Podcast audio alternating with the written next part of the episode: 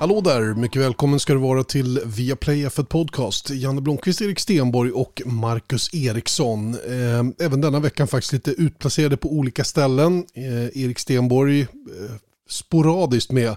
Han är ju och spelar in racingdokumentär nämligen med störtloppslegendaren norrmannen Axel Lund Svindal som ska bli racerförare och testa på Gelleråsen. Men det betyder ju inte att han låter oss husera hur som helst. Han har lämnat en väldigt noggrann lapp om hur saker och ting ska gå till idag.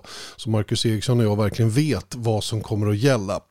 Och i veckans podd så hör du bland annat om Marcus nya track notes. Han har ju tävlat på Imola som är banan där vi ska köra kommande helg. Det är ju faktiskt racevecka igen. Eh, även om det är länge sedan så, så har han tävlat där och han har bra koll på hur den där banan ser ut.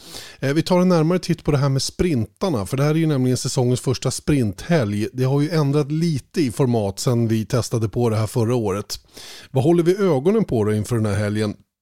Det får du också reda på. Och sen får du en ny krönika om en person som förändrat Formel 1. Den här gången heter han Professor Sid Watkins. Autodromo Enzo Edino Ferrari, eller Imola, är en klassisk bana i F1-sammanhang. Men med ett mörkt förflutet efter den kanske mest tragiska helgen i Formel 1-sportens moderna historia. Jag talar såklart om San Marinos Grand Prix 1994 då Rubens Barrichello kraschade svårt på fredagen. Österrikaren Roland Ratzenberger omkom under kvalet på lördagen och Ayrton Senna, hela Brasiliens nationalikon, avled efter en krasch i Tamburello-kurvan under söndagens Grand Prix. Säkerheten i Formel 1 under 90-talet var långt bakom det den är idag med säkerhetsceller, kolfiberhjälmar, hansskydd, techbro-barriärer och halos. Samtidigt, jämfört med 60 och 70-talet då sammanlagt 26 förare omkom i en Formel 1-bil hade kurvan med allvarliga skador och dödsfall i sporten tagit en positiv riktning. Mycket tack vare en person vid namn Professor Sid Watkins, eller Prof, som han helt enkelt kallades i F1-depåerna världen över.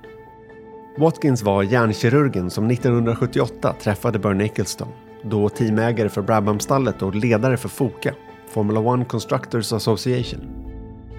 Ecclestone erbjöd honom anställning som officiell tävlingsläkare i Formel 1 för att bygga upp det då obefintliga säkerhetsarbetet i sporten.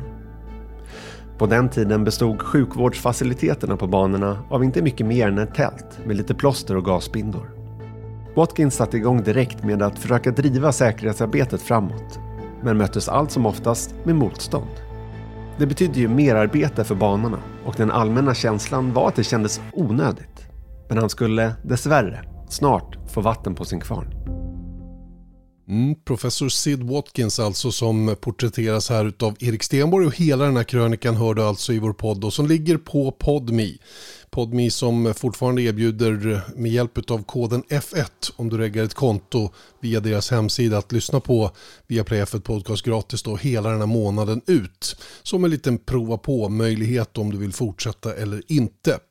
I övrigt så är Viaplay F1 Podcast tillbaka igen nästa tisdag. Då ska vi självklart snacka ner eh, Emilia Romagnas Grand Prix då på Imola.